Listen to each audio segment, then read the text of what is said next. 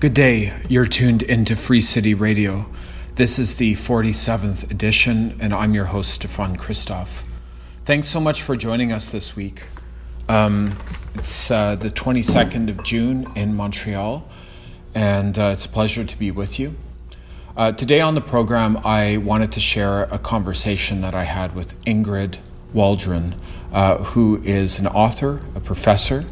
Um, Ingrid has done a lot of important work about uh, bringing up systemic issues around structural environmental racism uh, in the context of Canada, um, and really has pushed for there to be a broader understanding of uh, structural racism in regards to urban planning, in regards to environmental laws um, within the context of the climate justice movement, uh, and has campaigned uh, seriously to push this forward.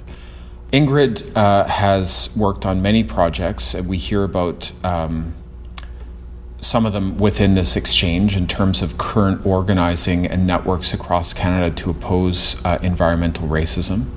Uh, currently, uh, Ingrid is the co chair of the Dalhousie uh, University's Black Faculty and Staff Caucus um, and um, co produced a film in 2019 called There's Something in the Water with actor Elliot Page. Um, and uh, Ingrid has published a book uh, by the same name, uh, There's Something in the Water.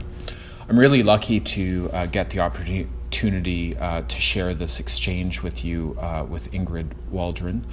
Uh, I was first introduced um, directly to Ingrid by a common friend, uh, Wet'suwet'en uh, activist, uh, Marlene Hale. Uh, we were together on a panel conversation, and I was really taken by the structural analysis around environmental racism that Ingrid presented. Um, and I thought it would be important to uh, share uh, her reflections here on Free City Radio. So, this is our conversation for the week. I'm Stefan Christoff in Montreal, and here's my exchange with Ingrid Waldron. I'm lucky today to be joined by Ingrid Waldron, uh, who has been really at the forefront of putting forward a critique of systemic environmental racism in Canada. Um, as it plays out in re- relation to Black communities, Indigenous communities, other racialized communities, and has successfully um, really brought forward these issues in relation to environmental protection laws, in re- relation to zoning, and uh, encouraged a rethinking about how environmental racism plays out a, on a structural level. Um, Ingrid is a writer and a professor who's joining us from Halifax. Thank you so much for taking the time to speak today. Thanks for having me. Well, thanks again. Um, and um, I guess just first to start, um, you know, we are um, sort of in the week after, or in the, you know, little bit after there has been, you know, a very important conversation about the genocidal practices um, surrounding residential schools. Um, it has been covered widely in the mainstream media, um, and there is uh, discussion about what um, that will look like at other residential school locations uh, throughout uh, throughout the territories of what is called Canada. Um, but what often isn't connected is, at least on a lot of mainstream um, reports, is how this um, colonial past is connected to a colonial present. And your work really does address how the colonial present plays out in terms of environmental racism and how important it is to see that structurally. So, just to start, I'm wondering if you had any thoughts about connecting um, the the past and the present in terms of your specific work? Yeah, I mean, with respect to uh, residential schools, it's it's a really great example of how the past is connected to the present. I always say to individuals who say to me or who argue the fact that you know indigenous people black people just simply need to let it go that's the past it's a new day it's time to pull up your bootstraps and get on with it And to those people, I always say the past is the present and the present is the past. And when I think of Indian residential schools specifically, the way the past is connected to the present for me, um, one of the most significant ways is that the survivors of residential schools are still traumatized by what has happened in the past. And that didn't necessarily only come out um, in the past few weeks based on what we saw, uh, but it's always been the case. You know, we have so many uh, Indigenous scholars who are looking at residential schools and focusing on the fact that the survivors and even the children who did not, the children of survivors who did not experience it, um, experience trauma still, mental health mm-hmm. problems, mm-hmm. suicidal ideation, mm-hmm. a substance dependence because of something that happened in the past. For those who witnessed it, who experienced it, and also for their children who did not, right? And many of those scholars are looking at epigenetics, right? How um, kind of negative exposures, negative life experiences can actually change the cell membrane. So for me, mm-hmm. um, when we look at this particular issue emotionally, psychologically, and even biologically, uh, it's a really great example of how everything is connected. And for me, for anyone to say that the past isn't connected to the present, um, I find that I find that shocking uh, because we're all a product of our past, all of us. Um, I feel that as individuals, we are a product of our upbringing, our childhoods, our parents. Mm-hmm. Uh, so it isn't very different from that. You know, when you when you look at it from the perspectives of racialized peoples. Mm-hmm. So when I think about the work I've been doing on environmental racism, um, I see, of course, uh, very clear connections to the past. Uh, the term settler colonialism that people are using increasingly uh, to discuss many issues, specifically those with respect to Indigenous people, um, clearly, I would say, outlines or highlights how the past is connected to the present. Um, you know, many people make distinctions between, of course, colonialism and settler colonialism. Colonialism is, uh, you know, happened in a kind of circular um, motion or movement whereby the colonizers came to North America um, and then returned home. Um, in terms of settler colonialism, the colonizers came uh, to North America uh, for the purposes of exploitation of lands and resources of indigenous peoples, but they never returned home. They mm-hmm. made the new home their home, mm-hmm. right? So it's a it's a different uh, it's a it's a different um, type of experience, um, but connected to colonization from the past. Mm-hmm. Um, the the laws of the past, for example, um, probably the one that most people refer to, which is uh, the Indian Act.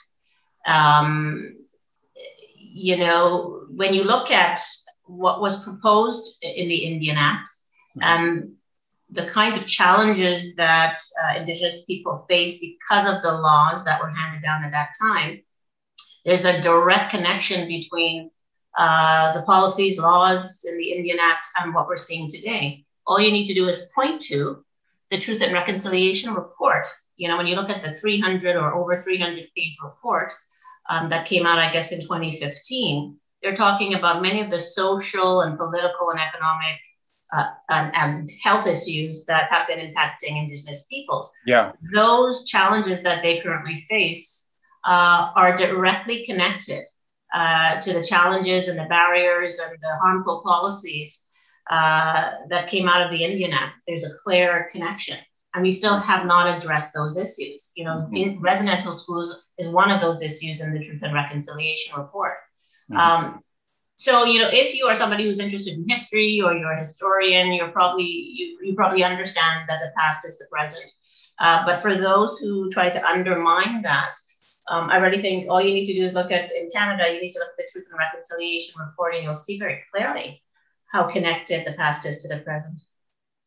So, thinking about the specific work that you do around highlighting systems of environmental racism, um, can you talk about the importance of deconstructing uh, those systems and also the challenges around you know naming and highlighting specific policies? Because i'm saying that because you know at the, at a moment like this you know, a lot of people are sharing on social media, even big institutions, about you know uh, remembering and honoring um, the the traumas and the the his the history around you know for example residential schools but we're not talking about specific policy changes when we see that you know or like you know very technical things but that yes. actually have huge ramifications around like zoning or around you know so yeah if you could talk about the importance of the specifics around your work on environmental racism well that's really what's you know frustrating for me with respect to canada and canadians is that we're so focused on um, talking about issues on the surface level but never digging deep to kind of identify the structural underlying factors that allow systemic inequalities in every social structure to persist over time. So it's always about policy and it's always about decision making and actions by individuals who have the opportunity to make those policies and decisions, who never look like me, typically don't look like me, and they're not members of the Indigenous or Black community or BIPOC communities, right? So they come from a particular racial group and socioeconomic status. Um, in terms of environmental racism, you know, when I first started the project in Nova Scotia, you know, there were a lot of doubters. They didn't understand how the environment could be racist. And I really get that. You know, it's an interesting term, environmental racism. It doesn't seem to make a lot of sense. Uh, but then I urged those individuals who contacted me, um, and I urged them to think about systemic inequalities. That it, it's about um, it's about environmental policies that allow environmental racism to persist or endure over time. So what we see when we, you know, when we discuss environmental racism is the disproportionate siting or location of specific types of industries, primarily in indigenous communities and black communities, and in, in the United States, those same communities as well as other communities of color. But the spatial patterning of industries in those communities doesn't just happen. Mm-hmm. It doesn't just happen out of the blue. It happens as a result of environmental policies. And it doesn't just happen out of environmental policies. Somebody creates those policies. There's somebody who's creating, or people who are creating those policies and allowing them um, or enabling environmental racism to happen over time uh, due to those policies. Mm-hmm. Uh, so that's something that we, I, I, find in Canada, we are so we're so mm-hmm. surface level when we talk about discrimination. We can talk all day about, you know, direct forms of, of, of racism, you know, r- racism in relationships that are very direct. But I find that Canadians have a very difficult time understanding the very subtle and systemic ways in which inequality and racism weaves itself into our social structures. And it always does so through policies, through somebody who decided to make a policy that allows or enables uh, environmental racism to happen in certain communities. Mm-hmm. And part of that is protecting your own community as well. That's part of it. It's like, well, we don't want to put it in our community. So, you know, let's put it in their communities. And their communities are always those individuals who are seen as having less value. But nobody wants to admit to that, but that's just the fact, right? It's, you know, mm-hmm. Black people, Indigenous people, we are at the bottom of the barrel of the socioeconomic barrel, and we are seen as having less value uh, and less worth um, than other, uh, and that's connected to history as well, than other communities, right? So it's about also protecting the white community, uh, the middle class and upper middle class white communities. And that was actually highlighted to me during a, a, a talk I gave at Dalhousie years ago. When I finished my talk, a white female student stood up and said to me, You're proposing, Dr. Waldron, that they remove the landfill in Lincolnville, the African Nova Scotian community in Lincolnville. But where do you propose that they put it? Are you proposing that they put it in our community? That's exactly what she said. Our community is a white community. Wow. Right. So just when she stood up to say that, it, it really highlighted for, for me um, what I've just said, which is at all costs, um, certain people need to protect their community, the white community, the upper middle class yeah. community. Yeah. And it makes sense. It makes sense to put it in communities that are lacking in value and worth, according to some people. So we really need to, in Canada, we need to start talking more about structural inequities, systemic inequalities, and not simply direct forms of racism. So it seems that, you know, when it comes to the structural issues and the specific policies, right? Um, I'm just wondering your thoughts about the ways that that can be addressed because, you know, there is a wave of interest in addressing these um, types of systemic injustices to challenging um, environmental racism on a systemic level. There's a lot of action going on in regards to discussions on social media. But when you enter into the actual process, first, well, first is naming it and highlighting it, but then you know you're looking and addressing through your work in various ways specifics. So I'm just wondering um, if you have any thoughts about uh, sort of this moment we're at, which is amazing in so many ways because people are finally talking about a lot of these issues on a, a more like mainstream level. Mm-hmm. But there's that challenge of translating that interest into policy changes. Um, and it seems that politicians often avoid that specific point. Yeah, I mean, I, for me, one of the ways I think there are many there are many ways to address environmental racism, although you know I think it's it's it's extremely challenging. Um, but one way is policy and legislation, which you know is happening.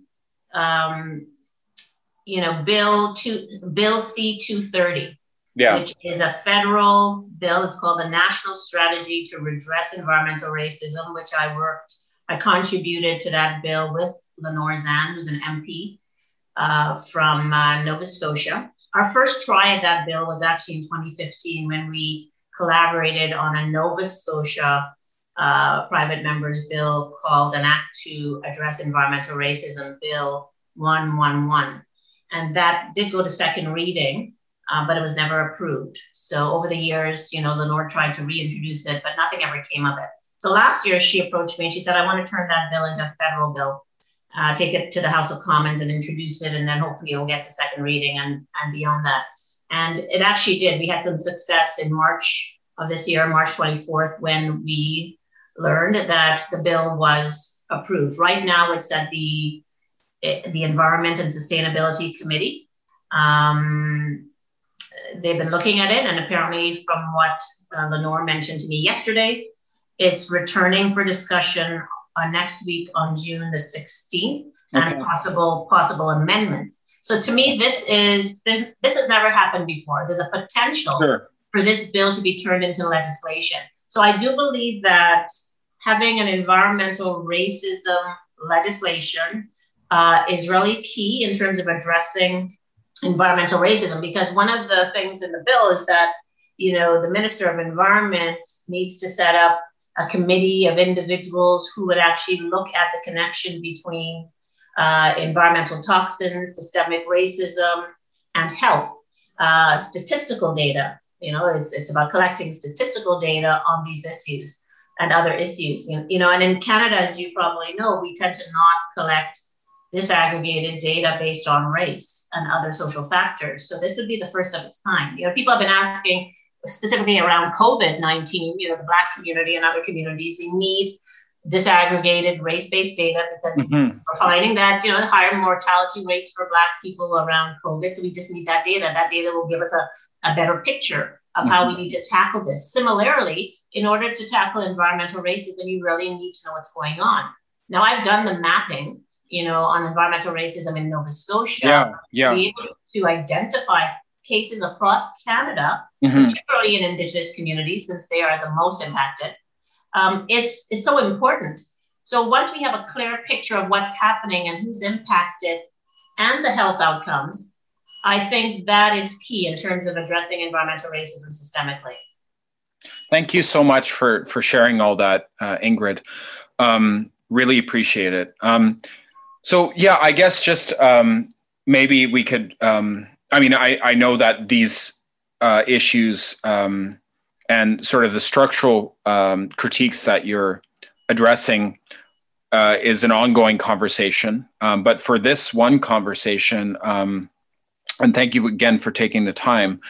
uh, I think um, it would be great just to, if possible, to hear um, uh, any uh, um, reflections you have or like um, points uh, that you can share about like organizations or any sort of uh, uh, indigenous um, or black led efforts to address these issues and uh, beyond the hashtags, which organizations, at least in relation to the work that you do, um, uh, would be important for people to to look towards and to lift up or support in whatever way they can. They can.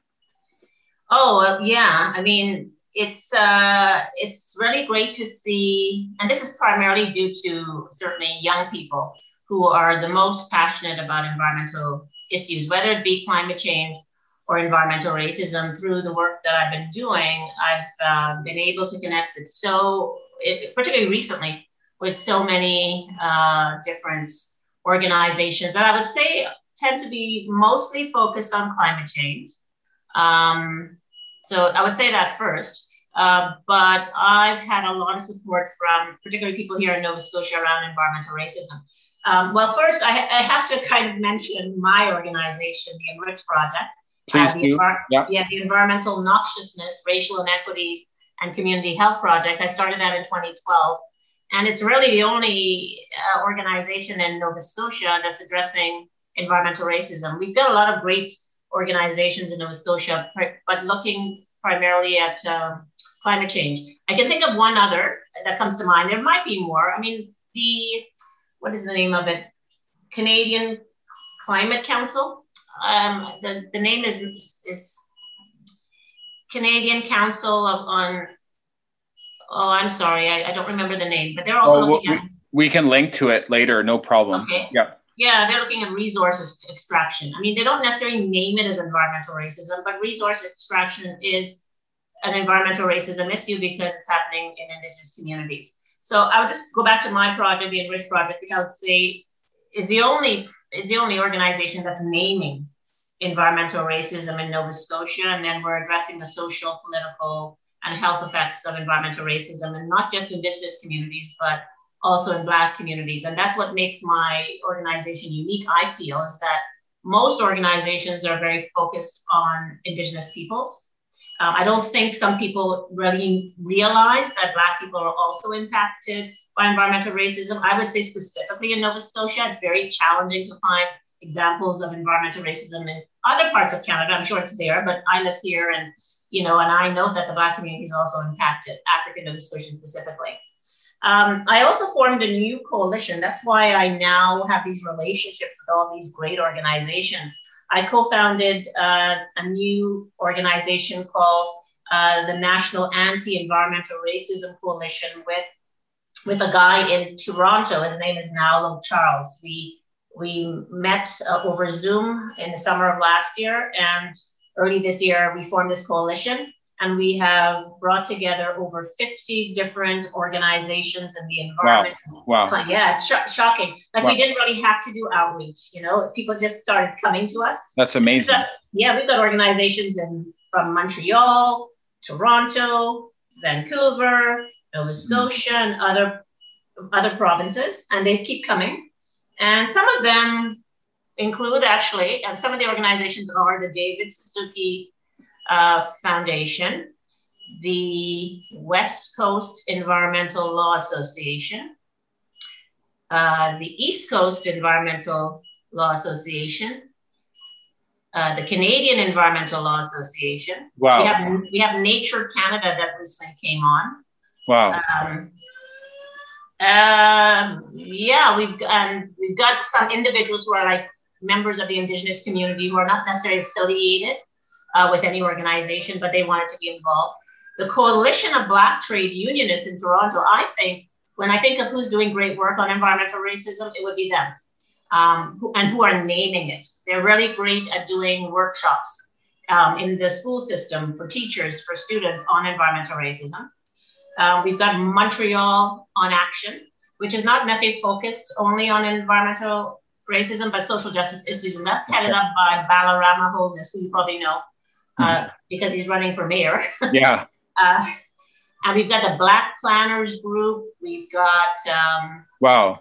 Yeah, it's a it's we've got right now over 50 individuals, and we do that work through uh, six working groups. So I'm very excited about this. What we want with this coalition is that yes, we're focused on environmental racism, but we want to go beyond that because I'm, I'm seeing environmental racism in a way that I didn't perhaps nine years ago, which is it's not simply about pollutants and contaminants. It's also about urban planning. Yeah. It's also about housing.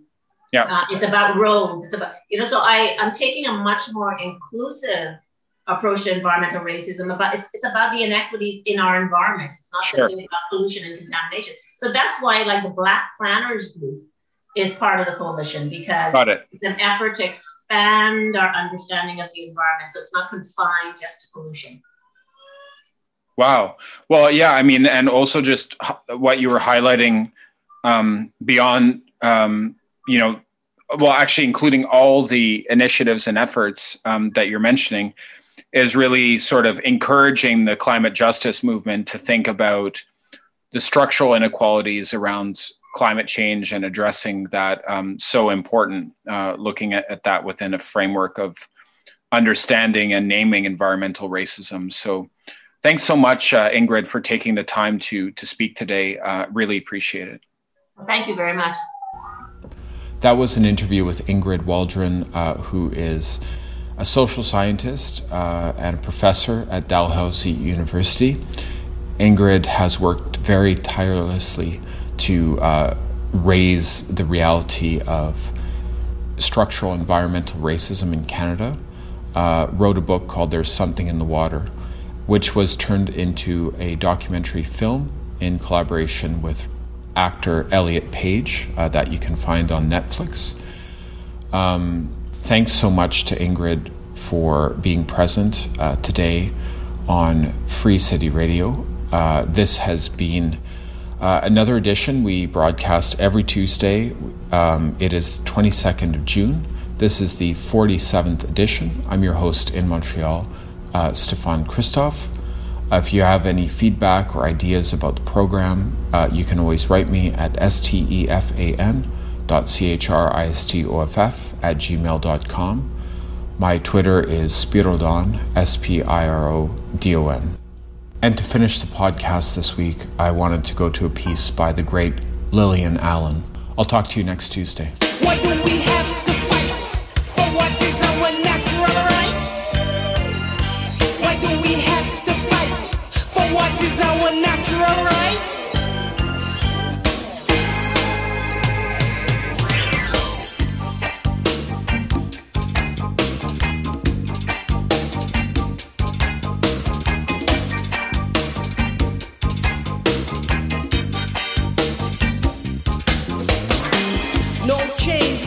struggle. No one in power ain't giving up nothing. No change without struggle. No one in power ain't giving up nothing.